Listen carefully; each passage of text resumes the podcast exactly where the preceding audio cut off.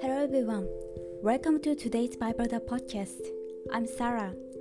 I deliver to today's Bible verse for you. For I, the Lord your God, will hold your right hand, saying to you, Fear not, I will help you. Amen. Are you fear something now? Are your heart turned back? If you are, peace be with you.